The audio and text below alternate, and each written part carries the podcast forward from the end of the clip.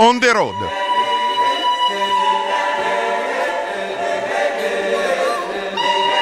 Buongiorno, buongiorno da Claudio Agostoni, benvenuti a un nuovo appuntamento con eh, On the Road. On the Road che quest'oggi vi porta in eh, Valle Maggia.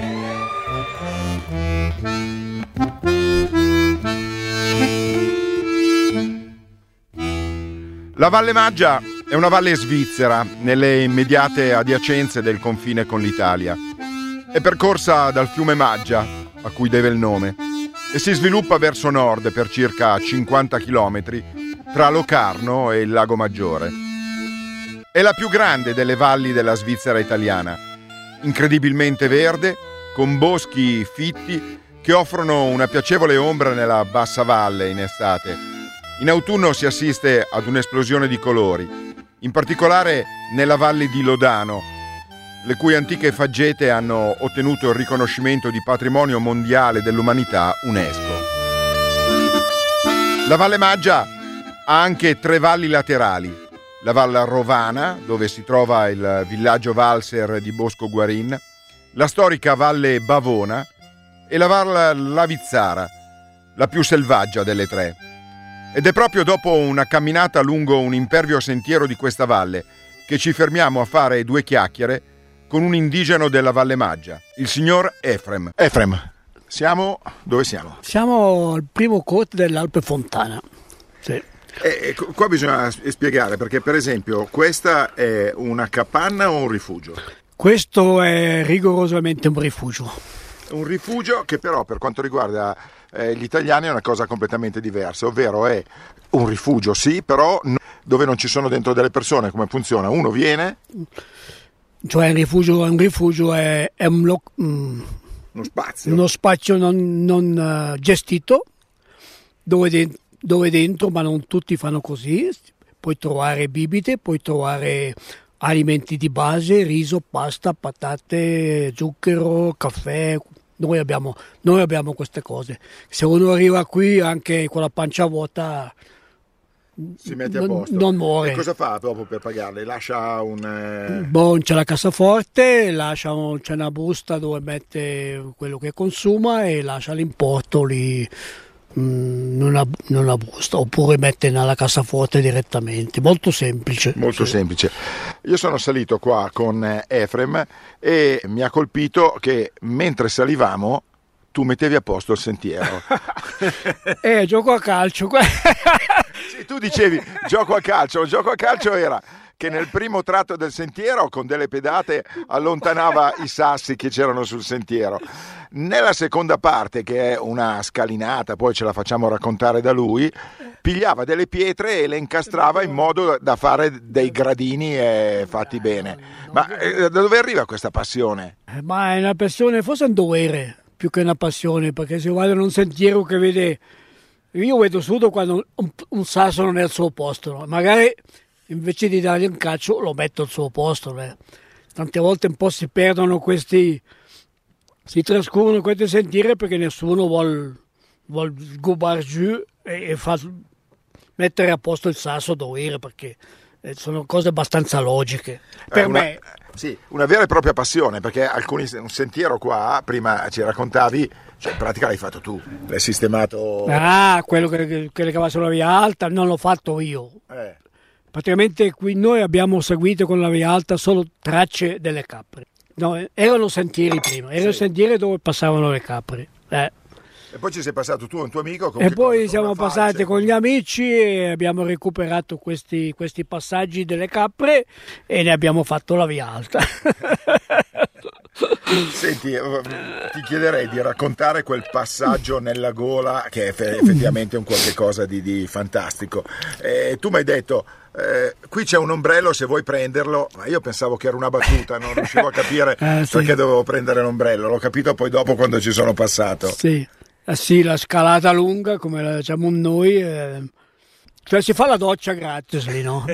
è l'infiltrazione di acqua che viene da, da sopra, chiaramente dal, a monte, e non si riesce mai a tirarla via. Però io so che lì sopra quella scalata c'è un canale scavato nella roccia che bisognerebbe tenerlo pulito. Io l'ho fatto una volta o due, poi dovrebbero farlo anche altre persone che transitano più di me, cioè per evitare un po', non è che si tira via del tutto, però per evitare un po' questa, questa, questa doccia che tante volte non si gradisce. Senti, la cosa incredibile è che quella scalata lunga, oltre agli umani, la fanno anche le mucche. Le fanno anche le mucche, perché le mucche di una volta non erano quelle di oggi, chiaramente erano mucche più, più nel contenuto, nel peso, nella dimensione e poi tra madre, figlie e figlie imparavano questa via, no? Sì, cioè, proprio sono degli scalini, eccetera. Lì cosa c'era? Una sorta di regina che stava davanti e gli altri gli andavano dietro. Sì, più o meno è un po' questa la teoria. Una, una che domina il gruppo va davanti e sì, c'è, c'è un po' questa, come si dice, sì, sì, faceva la guida e la cosa eh, a testimonianza eh, che è una tradizione che dura da anni, in particolare nella fase in salita quando la mucca poteva, doveva tirare il fiato, cioè anch'io dovevo tirare il fiato, c'erano degli anelli dove potevi legare la mucca. Com'era? Sì, allora questa gola c'erano degli spazi dove avevano creato proprio degli, degli, degli delle, del luogo di sosta dove una mucca non ce la faceva più, l'attaccavano lì per sicurezza perché sotto ha visto cosa c'è e la lasciavano riposare un attimo, magari venivano il giorno dopo a recuperarla e così l'attaccavano lì insomma. Addirittura in una cappella. Dopo no, dopo nella via come avete visto ci sono diverse, c'erano diverse madonnine, una, una volta erano, avevano la fede, oggi forse non c'è più, non lo so, si facevano proteggere da queste, da queste madonnine eh, che sono lì nella roccia, magari ognuno, qualcuno metteva un fiorellino per dare un po' di decoro e fa capire che, che contavano che magari. Contavano. Ecco, quando eravamo arrivati quasi alla, alla cima di eh, questa gola, questa lunga eh, salita con le scale, mi hai detto guarda lì a sinistra che c'è un angolo particolare. E in effetti è molto bello anche visivamente, erano delle, delle, piante, adesso incominciavano a diventare arancioni perché sta arrivando l'autunno, ma quello era l'angolo dei cornuti in italiano, che invece voi lo chiamate... È l'angolo dei, dei, dei becchi, del, del becco il maschio della capra. E lì andavano i maschi della capra quando gli ormoni salivano sì, sì. e che incominciavano ad avere sì. pulsioni sessuali. eh sì, sì, appunto quando anticipavano il loro lavoro, diciamo che i contadini dicevano no, adesso è troppo presto, li mettevano lì in castigo, per modo di dire, avevano un piccolo spazio per, per, per, un, po di, un, po di, vegetazione, avevano lo scolo della, della, della, roccia per l'acqua e dovevano rimanere lì in castigo magari 15-20 giorni quando avevano il periodo che potevano andare a, a fare, loro la... ecco. com'è che si chiama? eh, al canton di Bucci canton di Bucci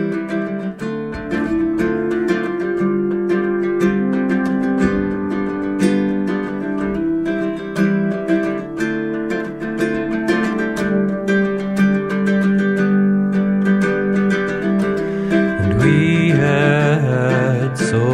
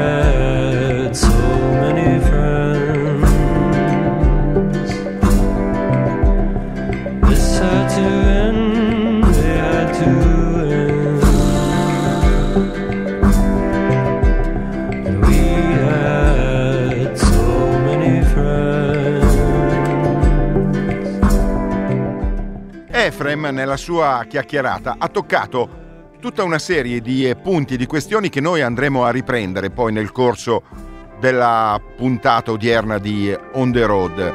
A partire, a partire da quella scalata, scalinata eh, di cui eh, parlava poc'anzi, che merita assolutamente un approfondimento. Approfondimento che facciamo con Mario Donati, un altro indigeno della Valle Maggia che abbiamo incontrato. E con lui ha curato un libro che si chiama Mucche in volo. Non si riferisce al celeberrimo lavoro di Chagall. Mario si riferisce a proprio a quella scalata, quella scalinata di cui parlava anche Efrem. Allora, eh, bisogna tornare a, a, metà del 1600, quando la comunità di Prato Valle Maggia ha deciso di veramente poter sfruttare i suoi Alpi senza dover dipendere dai nobili che ne erano i proprietari oppure gli altolocati. Originariamente era di proprietà di, di, di queste persone. Eh sì, in un certo senso avevano acquisito in un modello feudale le, la chiesa di San Vittore, le, le, spesso le chiese, le, le congregazioni oppure i nobili locali e quelli dunque provenienti dalla diocesi di Como, Milano, perché noi eravamo sì. con voi italiani all'epoca. A un certo momento la comunità di Prato ha fatto un patto e a gran fatica ha riscattato i diritti d'erba, che sono, i diritti d'erba sono delle porzioni di Alpe con dei pascoli e delle cascine. A un certo momento hanno detto, ah beh, adesso che sono nostri gli Alpi, cerchiamo di facilitare l'accesso a questi Alpi perché lo vedrete oggi, questi Alpi è un paradiso delle mucche, però per arrivarci bisogna guadagnarselo questo paradiso ed è il passaggio dalle scalate. Ecco, racconti un attimo cos'è questo passaggio delle scalate, perché uno non riesce a immaginare magari eh, a mettere insieme la scalata e la mucca. Esattamente. Dunque, prima, per secoli, invece di accedere direttamente agli Alpi si dovevano aggirare attraverso il promontorio di Kampala ed era disagevole e in più le mucche ci mettevano ancora di più. Inoltre tutta la, la, la mandria delle mucche doveva attraversare l'Alpe Kampala e il padrone di Kampala diceva ma come adesso arrivano tutte sta mandria che mi rovina i pascoli e si lamentava di questo. Alla fine hanno detto ma proviamo un accesso diretto all'Alpe attraverso la gola e da lì sono nate le scalate che all'inizio non erano delle vere e proprie scalate, c'erano anche dei passaggi, lo vedrete su quell'approfondimento, erano dei pontit, delle specie di ponti gettati sul precipizio. Poi invece nel 1700 con l'arrivo della polvere da sparo si è mangiata la montagna sì. e si sono costruite le scale come, come le troverete oggi. E da lì viene un po' l'idea delle mucche in volo, perché i nostri vecchi dicevano, ma no, si matta passa da lì. Le, le, mucche non hanno le ali e da certo. lì viene mucche in volo. Perché c'erano anche dei passaggi su delle sorte di passerelle. Sì, esattamente, i ponti si chiamavano e effettivamente quando le mucche le vedi passare sembra quasi che volino e da qua appunto abbiamo, abbiamo preso l'idea di questo libro che vuole avvicinare i... Io insegnavo anche storia all'epoca, spesso non è che i giovani vanno matti per la storia, allora qui abbiamo trovato un modo un po' carino per cercare di avvicinarli. E la passeggiata che si vuole promuovere, quella che farete oggi, dovrebbe essere una passeggiata anche per bambini, per famiglie, Chiaramente con dei genitori responsabili, cioè bisogna fare attenzione, cioè magari bisogna dare anche la mano ai bambini a un certo punto, in certi passaggi, finché non, non, non si sì, mettono troppo in parola, pericolo. Mi sembra di aver capito che la parola importante da mettere in testa è il rispetto. Rispetto di, un, di una storia, di un'identità, perché le nostre valli le zone di montagna non vanno usate solo come involucro paesaggistico bello da vedere che dà sensazioni di libertà. Bisogna vedere l'involucro, ma anche quel che sta dietro a questo involucro, cioè una storia e un'identità di una comunità che dà sempre lotta per vivere qua. Capisci? Certo, perché c'è un po' questo problema, chiamiamolo così, cioè da una parte eh, ormai sono dei piccoli borghi dove abitano 40-50 persone, no? il, il, futuro, uno dice, vabbè, il futuro non può che essere il turismo, però il turismo potrebbe per certi versi cancellare, cancellare una, una storia, una tradizione e bisogna riuscire a fare in modo che una cosa non elimini l'altra. E questo è il problema. Sì, giusto, mi ha interpretato benissimo il mio pensiero. Dobbiamo fare attenzione a quale futuro vogliamo per queste comunità, non un futuro che cancella il passato, ma un futuro rispettoso del, della vita e della nostra storia, perché la montagna gli investimenti, non voglio essere polemico, ma spesso gli investimenti che si fanno nelle zone di montagna si fanno unicamente perché hanno un risvolto verso il turismo, una vocazione turistica mentre invece gli investimenti nelle zone di montagna dovrebbero andare capillarmente a favore della gente che vi abita e questo è molto più difficile investire dei soldi per la gente indigena, autoctona. Sì. È più facile investire in una bella funivia, in una bella strada che non a favore della qualità di vita delle persone. Molto sagge le considerazioni di Mario Donati, ma ora io vorrei tornare sulle mucche che volano perché eh, vorrei farvi conoscere chi le mucche le fa volare. Ci colleghiamo con Chantal. Chantal, benvenuta. Buongiorno. Abbiamo sentito di queste mucche che scendono da una gola molto stretta facendo una scala, che poi scendono, vuol dire che prima sono anche eh, salite. Esatto. Eh, esatto. Ricordiamo che è una scala lunga qualche centinaio di metri e con centinaia di gradini. Quante mucche sono che porti su e giù per questa scala? Ora come ora sono 22 con i, con i piccoli e il toro. E il toro. Senti, lì cosa c'è? Una, una mucca regina che, che, governa un pochettino oltre alla, ovviamente all'ausilio che dai tu? Sì, c'è sempre quella che comanda, sì, è la Greta. La Greta? Sì, lei com'è, lei che viene, comanda. com'è che viene scelta? Le altre riconoscono un po' Sì, è la gerarchia che fanno loro, c'è sempre quella che comanda, poi quella, quell'altra, l'altra, fino a quella che praticamente è un po' sottomessa. Senti, quante volte hai fatto quella scala su e giù? Oh, già mio nonno, poi mio papà, poi ora io con mio papà, che, che abbiamo le pecore è da tanto, praticamente da quando sono piccolina, e le mucche dal, dal 2000 che abbiamo le mucche che abbiamo introdotto anche le mucche. Quando è che le fate salire? Cos'è, giugno? Sì, a dipendenza un po' dalla meteo. Sì, più o meno sì, in giugno, ma alla salita non andiamo mai con tutte le mucche mm. perché abbiamo i piccoli e i piccoli non sono abituati. Allora andiamo sempre con due mucche con i suoi due piccoli. Cioè vuol dire che per portarle su tutte tu quante volte vai avanti e indietro? E... Diverse volte, sì, anche 6, 7 a dipendenza un po' mentre invece la discesa sono tutte quante insieme. La discesa sono tutte quante assieme perché praticamente stanno all'Alpe, poi i piccoli si abituano a camminare nel brutto e allora la discesa andiamo sempre tutte assieme. Ovviamente c'è sempre uno davanti, una persona che ferma la gente perché il sentiero non è che ci si può scambiare e poi le mucche se vedono qualche cosa si spaventano e dopo si fermano, dopo magari si ammucchiano, una eh, spinge l'altra e possono cadere. Allora c'è sempre qualcuno, allora mettiamo un cartello all'inizio che c'è la discesa dell'Alpe,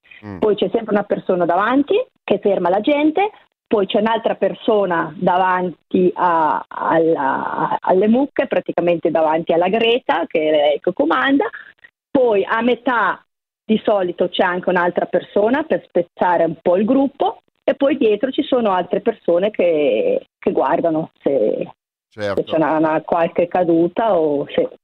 Senti, nei mesi estivi sono su a pascolare allo Stato Brado, tu vai su ogni sì. tanto, c'è su sempre qualcuno che le cura? No, non, non c'è nessuno che sono abituate e andiamo sempre a dipendenza, perché dopo facciamo il fieno a, al piano, a dipendenza andiamo sempre una volta a settimana. a controllare se tutto va bene, sia le mucche che le pecore. Senti, eh, adesso sono giù, sono in valle, eh, immagino che saranno in stalla. Tu fai tante cose oltre ad accudire queste, queste mucche. Raccontavi che nel periodo in, pu- in cui tra l'altro poi partoriscono, per tenerle sott'occhio come fai? Hai dei video? Ho installato delle telecamere ora, che almeno perché io quando vedo che la mucca è pronta per il parto, la metto in un box separatamente, che è lì tranquilla, non ci sono le altre che la disturbano.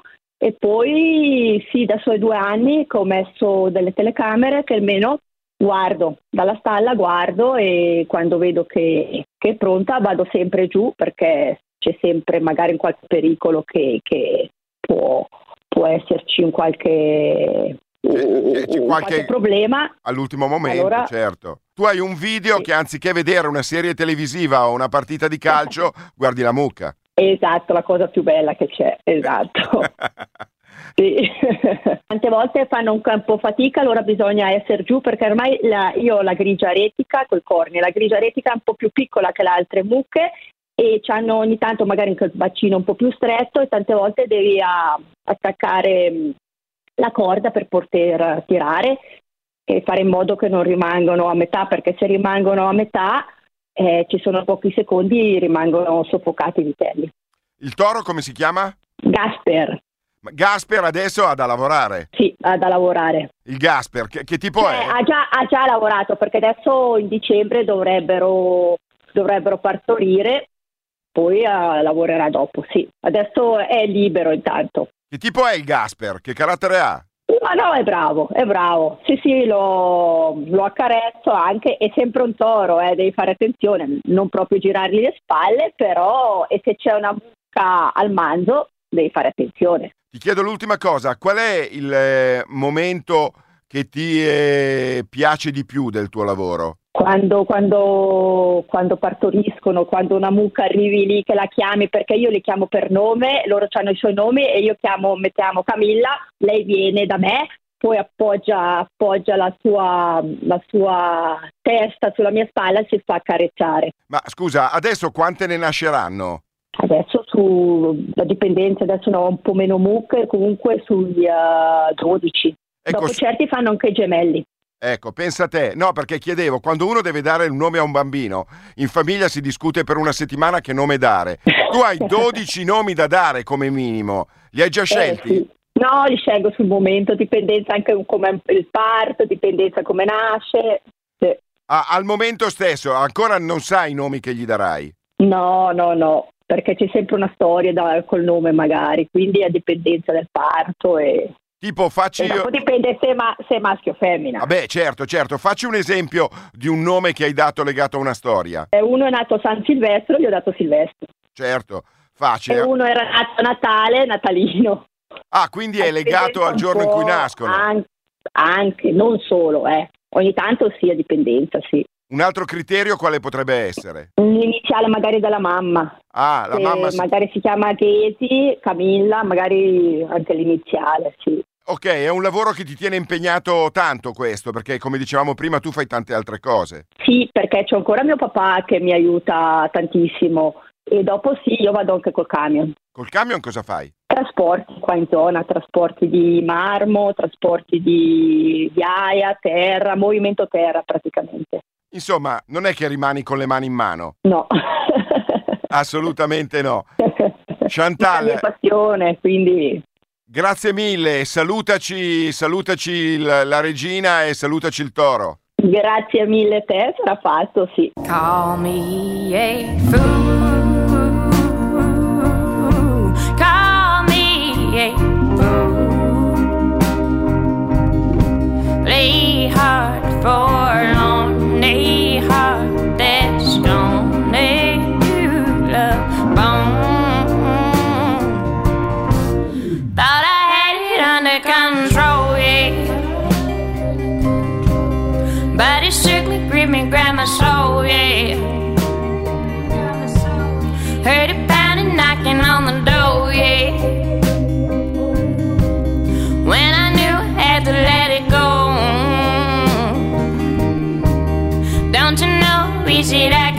your.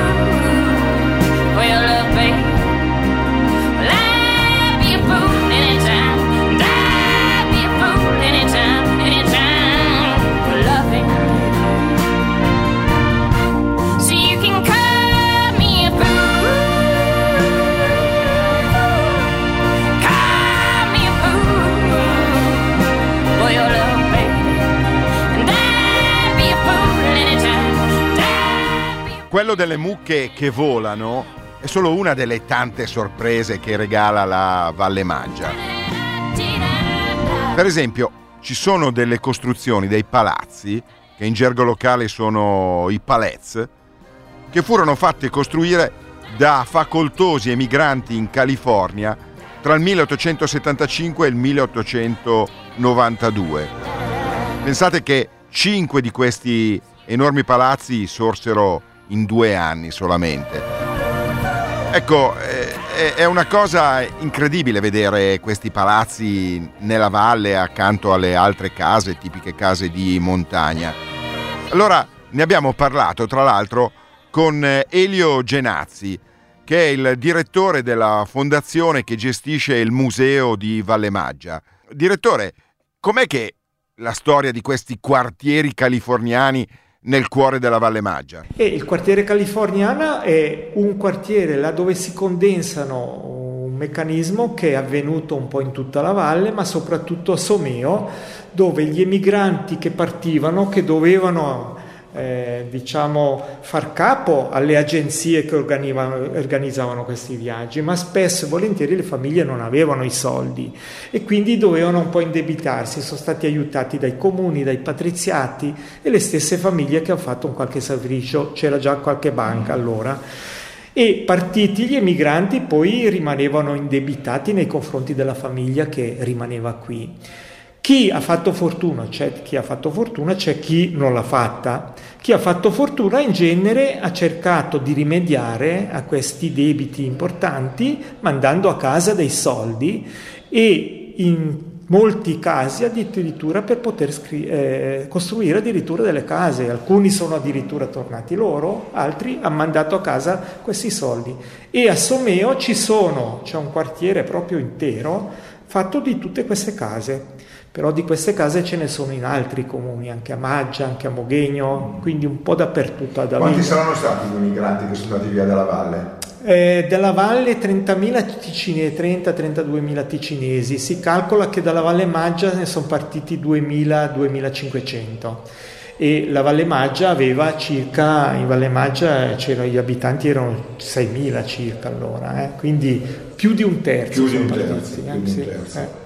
Eh. Uno di quelli che ha fatto più fortuna è Ma a fortuna, ecco, ce n'è uno proprio lì nel quartiere californiano che è i Tognazzini, che addirittura a un certo momento costruito, poi hanno addirittura costruito il cimitero che si è chiamato quello dei Sciori, ecco, creando una qualche polemica evidentemente perché costruire un cimitero dei Sciori, dei ricchi, ecco, questi probabilmente è quelli che hanno dove, è andato? Perché i Tognazzini sono andati a, Co- a Coips, oggi si chiama, eh, si chiama Coipso mi sembra, però allora l'avevano, perché lì si arrivava sì, piantava la bandiera, insomma, perché a differenza degli africani che arrivano oggi, che trovano, non trovano terra, pur avendo volontà di lavorare, ma i nostri hanno dovuto partire, quindi hanno fatto dei grossi sacrifici, però trovavano dei terreni liberi e quindi lì in pratica si sono anche impadroniti. Ciò è successo ai ticinesi anche con molti italiani, perché anche l'Italia è andata in quella direzione. E quindi eh, si dice che i Tognazzini abbiano preso in possesso una certa zona, poi non so come venivano regolate, comunque a un certo momento sono state anche messe a posto dal punto di vista del catasto queste mm. proprietà e eh, cercavano l'acqua con una sorta di trivella e dall'acqua invece è uscito il petrolio. Ah, e quindi, sì, e quindi questo è un grande, eh. grandissimo. Buona parte invece si sono, sono è andato, dopo glielo dico perché è un nome un po' particolare, che si chiamava Nuova Someo. Cioè loro l'hanno chiamata Nuova Someo. No, negli Stati Uniti? Io... Sì, sì, California. California tra, tra, San Francisco e... Sì, sì, comunque andate a capire che, in che angolo del, degli Stati eh, Uniti. Sì, eh, dopo glielo dico. Nuova Someo. Sì, Nuova Someo si chiamava. Eh. Ecco questo, poi noi abbiamo avuto degli immigranti di diverso tipo, come le dicevo, questi erano immigranti permanenti che ormai stavano via. Poi abbiamo avuto molti emigranti invece temporanei che, o stagionali piuttosto, che partivano a fare il loro mestiere, c'erano i pittori o i castagnat, i maronat che andavano a Parigi, c'erano i commercianti di stoffe che andavano in Germania, in Inghilterra, c'erano i, quelli che facevano lo spazzacamino evidentemente di diverse classi, quello che faceva il commerciante evidentemente ha avuto molta fortuna eh, anche perché è un mestiere che poteva rendere, quello che faceva lo spazzacamino non è diventato sì, ricco. Lo spazzacamino che mandavano i bambini. Eh, spazzacamino avevano spesso e volentieri i bambini e tra l'altro ci sono anche noi, da noi delle case in cui una volta i camini non si poteva salire, c'erano gli scalini per andare su a pitturarli, a, a, a pulirli. Eh, naturalmente c'erano anche quelli più stretti dove facevano salire e tiravano sui bambini con la, con la famosa quell'elemento con le, le che, che, con, che, adesso non ricordo più come si chiamava, comunque per pulire queste per pulire. E, ed erano beh, degli specialisti, così come quelli anche della valle qui vicino, della, sopra le Cento Valli, eh, che mm. erano anche loro dei, degli spazzacamini. Quindi abbiamo avuto una storia ricca di emigrazione. Eh, molto ricca di emigrazione di diverso tipo, di diverso... Di Permanente, temporanea. temporanea. Chi si è fatto ricco, chi si è fatto Ecco, la partenza per la California e per l'Australia era stata determinata da queste agenzie che avevano dato voce secondo cui in California e in Australia ci fosse l'oro e quindi buona parte di questi erano partiti anche alla ricerca dell'oro. In realtà in California qualcuno l'ha trovato qualcosina, però sono la minima parte. In Australia invece non hanno trovato praticamente niente. Quindi Ecco, se in California qualche ricco si è fatto, anzi userei diversi, in Australia... È andata peggio che è andato in Australia. Esatto, in Australia ne sono partiti circa 2500 ticinesi, eh? quindi 30.000, 2500 eh, grosso modo. Radio Popolare on the road, queste storie di emigrazione, di quando ad emigrare erano gli svizzeri, sono veramente impressionanti, in particolare per tutti coloro che non riescono a capire che l'emigrazione è un qualche cosa che c'è sempre stato e che eh, non si fermerà mai. Quello che una volta era terra eh, di emigranti diventa terra di emigrazione, però è un flusso che non si può fermare e c'è sempre stato nel corso della storia.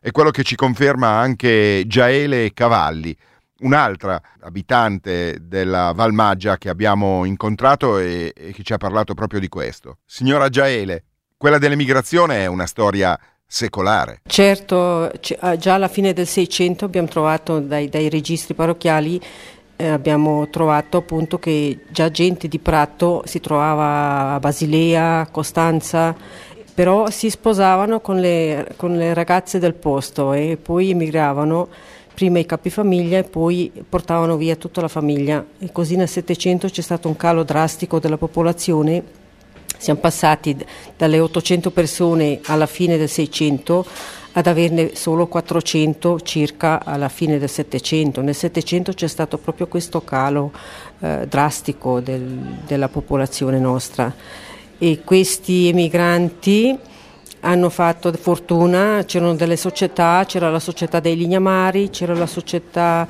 eh, diverse, no? E mh, hanno fatto fortuna e hanno costruito a Prato queste palazzine che vedrete oggi quando andate su in valle e non sono più ritornate. In queste palazzine purtroppo oggi non ci vive quasi più nessuno o qualche persona anziana perché siamo ridotti e i giovani se ne partono tutti e il futuro è un po' problematico. Queste erano palazzine costruite con le rimesse degli immigrati. Sì, sì, questo sì, c'è la Casa Berna, c'è la Casa Belli, eh, Casa Guidini, eh, diverse insomma perché erano tante C'era le famiglie. anche per far vedere che loro avevano fatto Che stavano bene. e Che stavano Sì, bene. che stavano Ma bene. se loro si erano trasferiti là, in queste case, chi è che ci viveva? I parenti? Forse la- la- per, per un bel po' di tempo penso la moglie con i figli piccoli. Prima che li raggiungessero Le- le- quando arrivavano sui vent'anni partivano i, i figli maschi, partivano. E c'è stato a fine del Settecento, si vede benissimo dai, dai registri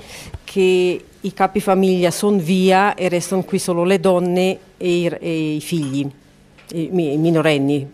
C'è stata questa prima ondata che appunto raggiungeva altri angoli della Svizzera, poi il raggio è aumentato, perché poi c'è tutto il discorso che riguarda la California. Sì, diciamo che verso il 1850 sono partiti primi da, da Prato, due persone sono partite con proventi loro, avevano i soldi per partire per la California e questo non è da tutti e poi mano a mano hanno, ha preso questa, questa febbre dell'emigrazione, sono partiti tantissimi.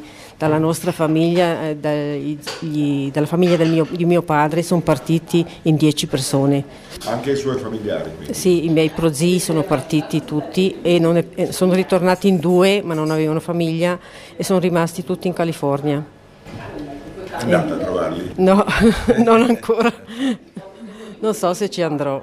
Abbiamo ha potuto creare un contatto quattro anni fa tramite una discendente che è venuta in visita a Prato e ha cercato i parenti e noi, noi non avevamo più contatti da almeno 70 anni con, con i nostri parenti.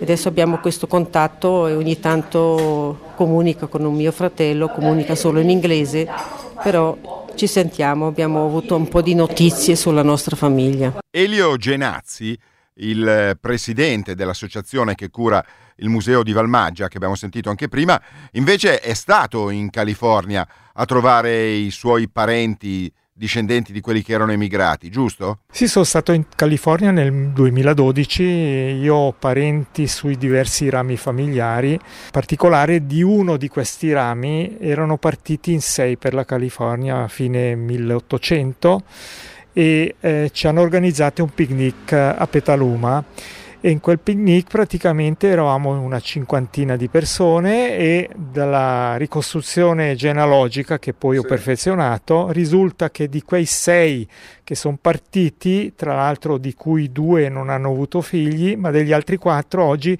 ci sono 85 consanguinei. Se dovessimo Vuol fare dire- un conto vuol dire che sostanzialmente... Che abbiamo, che abbiamo più ticinesi originari in California che non in Ticino.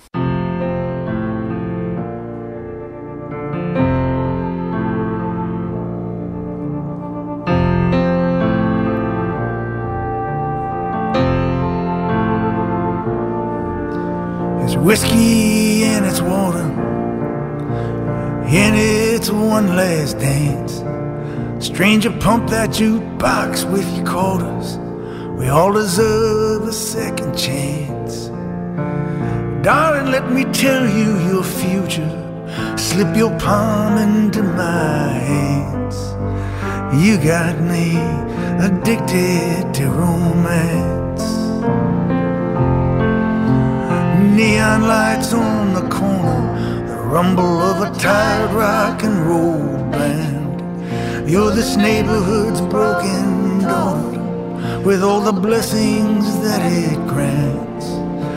I'll tell you about this dream I had if you tell me of your plans. You got me addicted to romance.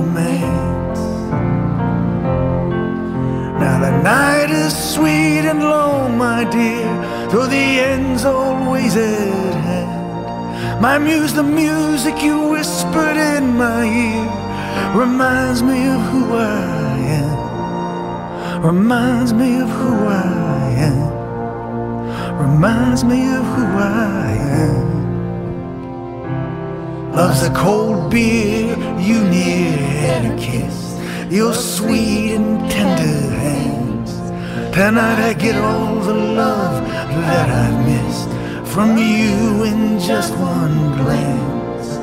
And if this isn't love, my dear, it's more than what we planned. It's more than just chance.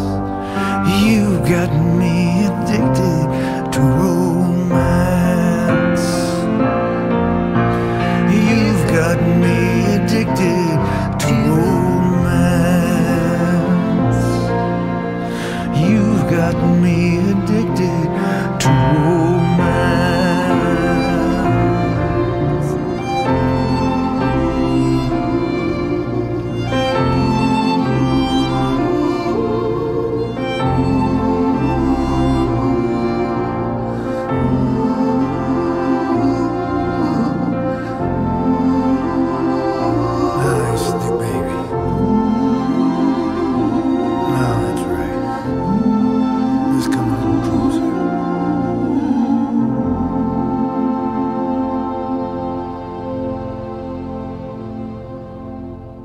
Una ballatona di Bruce Springsteen, eh, un altro che ha una storia familiare di emigrazione alle spalle, come, come sappiamo.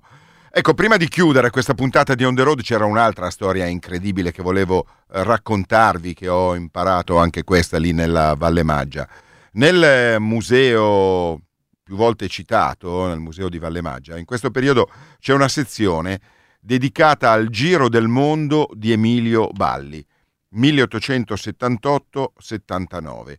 E allora ho chiesto a Elio Genazzi, che ormai conosciamo, il eh, direttore, il presidente della fondazione che gestisce il museo, di raccontarci un po' di questo Emilio Balli. Tutti sappiamo del giro del mondo di Verne, ma Emilio Balli non era da meno. Balli era un ticinese abbastanza lungimirante e soprattutto con spirito curioso, ma anche con capacità di gestione tecnica che a un certo momento, venuto a sapere dal libro di Giulio Verne, scritto nel 1872, lui era, Balli era in Belgio a studiare e a un certo momento si è entusiasmato e ha detto io voglio partire a fare un giro del mondo ed era l'epoca in cui si offrivano i primi giri del mondo a livello turistico. E occorre non confondere che il giro turistico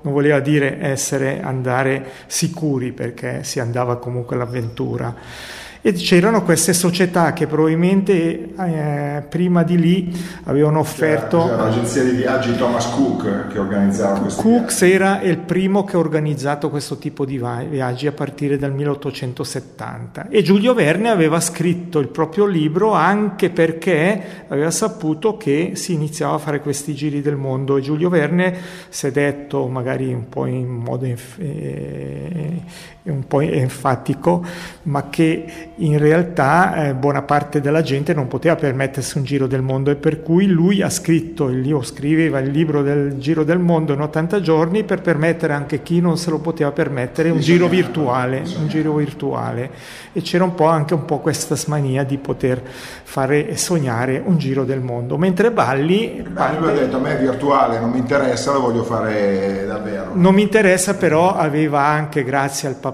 che era immigrante in Olanda, eh, aveva anche la possibilità finanziaria di poterselo permettere, perché fare un giro del mondo costava dai 15.000 ai 25.000 euro franchi, e che voleva dire in pratica 10 anni di lavoro per, una- per un operaio in una miniera allora, se si vuole.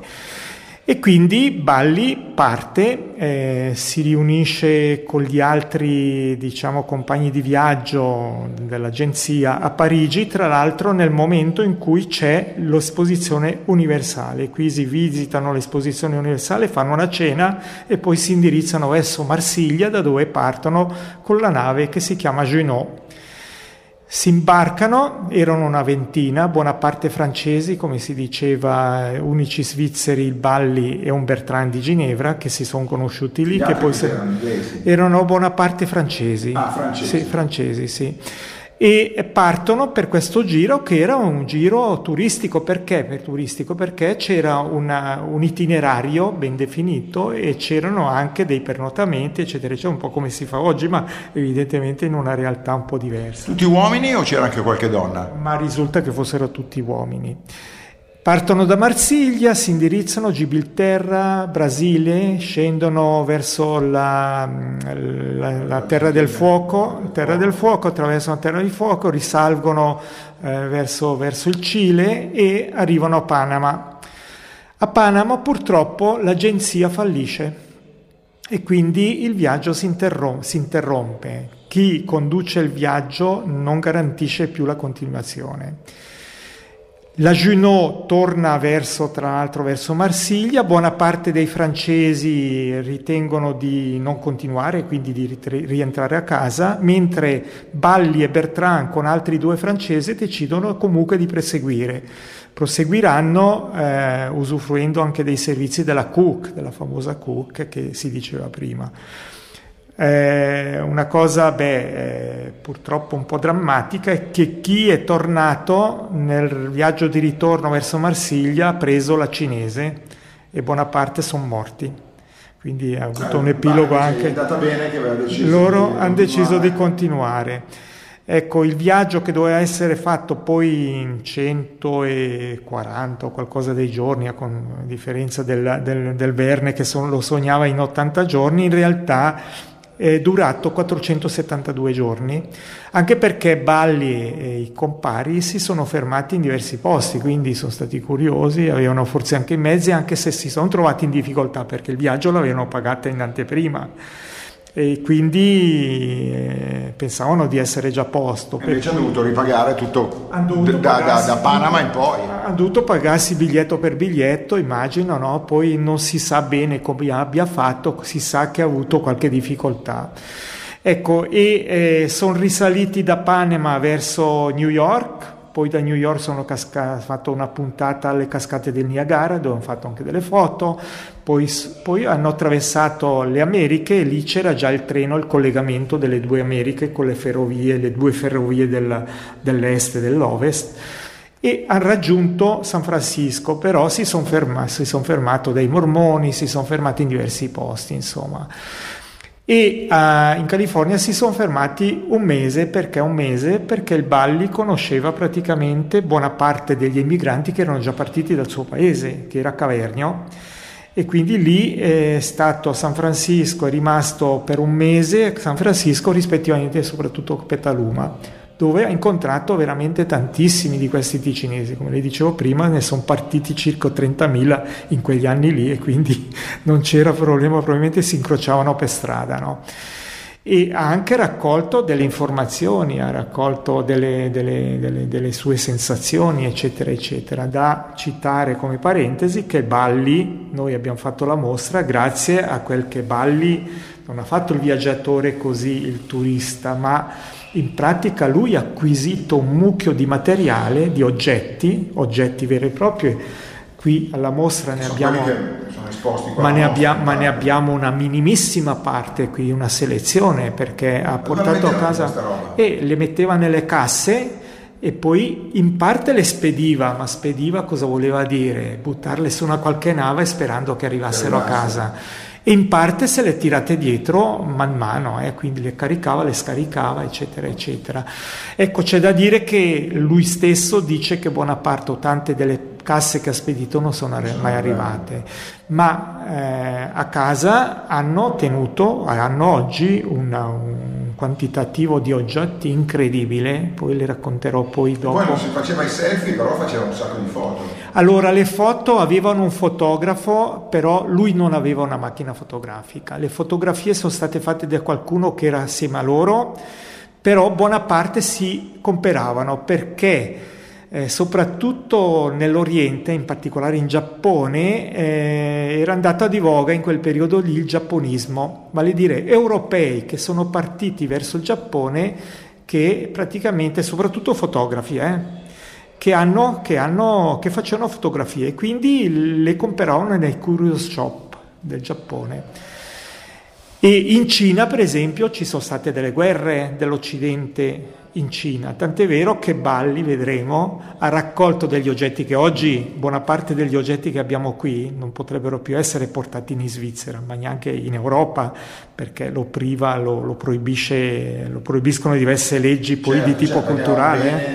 eh. appartiene al Esatto. Però abbiamo qua, per esempio, dei, dei- dei- dei frammenti di una cattedrale in Cina che è stata distrutta appunto dalle guerre eh, dell'Ori- dell'Or- dell'Oriente contro l'Occidente o dell'Occidente che hanno attaccato questa zona qua, per esempio. E Balli poi da San Francisco parte anche qui la, la tratta da San Francisco a Yokohama, una, una tratta di battello, di, di nave, era stata praticamente beh, eh, realizzata in quegli anni lì, quindi il collegamento. E quindi da San Francisco va verso Yokohama e anche in Giappone si sofferma diversi, diversi giorni, quindi si rallegra del Giappone perché è rimasto affascinato del Giappone, gli è piaciuto, questo lo leggerà anche dal testi qua, mentre contrario, al contrario non gli è piaciuto la Cina, cioè molto arcaica, molto poi probabilmente dal punto di vista anche umano, anche allora il Giappone era già un po' più avanti, diciamo così, beh, dal punto di vista umano anche la Svizzera non era, e l'Europa non era, però insomma lì eh, si praticavano torture, eccetera, eccetera, in modo ancora visibile, probabilmente qua non lo si faceva nemmeno più. Ecco, quindi la Cina non gli piace, però si sofferma anche in Cina, poi va giù, va verso le Indie, eh, poi viene qua verso l'Egitto, Mar Rosso, e, e dove visita anche le- in Egitto le piramidi, eccetera, eccetera, e poi rientra dal Mediterraneo. 472 giorni per farla breve. per farla breve. E qua eh, mi dice solo una cosa che tra le tante che sono esposte che la affascina. Ma mm, mi affascina il suo insieme, soprattutto gli oggetti che ha portato con sé. Ne dica uno. È difficile, soprattutto quelle del Giappone. C'è il, il- il samurai che abbiamo qui, che ci si chiede, vabbè, portare un oggetto, un coltello, una lancia, Eh. però un samurai Come ha portato un samurai? eh, ha portato un samurai, lo vedremo qui sopra. Io sono andato sopra come mi ha consigliato il signor Zenazzi e, e l'ho visto il samurai. Vi consiglio di farlo anche voi. La mostra al Giro del Mondo di Emilio Balli 1878-79 ci sarà anche nei eh, primi mesi del prossimo anno lì al Museo di Valmaggia. Imperdibile. Imperdibile come un'escursione in questa valle. Io vi lascio in compagnia di eh, Bill Withers. Vi ricordo che per riascoltare questa e tutte le altre puntate di On The Road basta andare sul nostro blog on the road, onde come quelle del mare, punto radiopopolare.it. Lì trovate anche degli indirizzi, dei dettagli che magari in onda si perdono. Mentre invece sulla pagina Facebook eh, di On The Road eh, trovate già delle fotografie degli argomenti e delle persone che ci hanno aiutato in questa trasmissione e che ringraziamo. Da parte del sottoscritto una buona domenica, ci sentiamo domenica prossima con un altro viaggio e ancora buona domenica da Claudio Agostoni.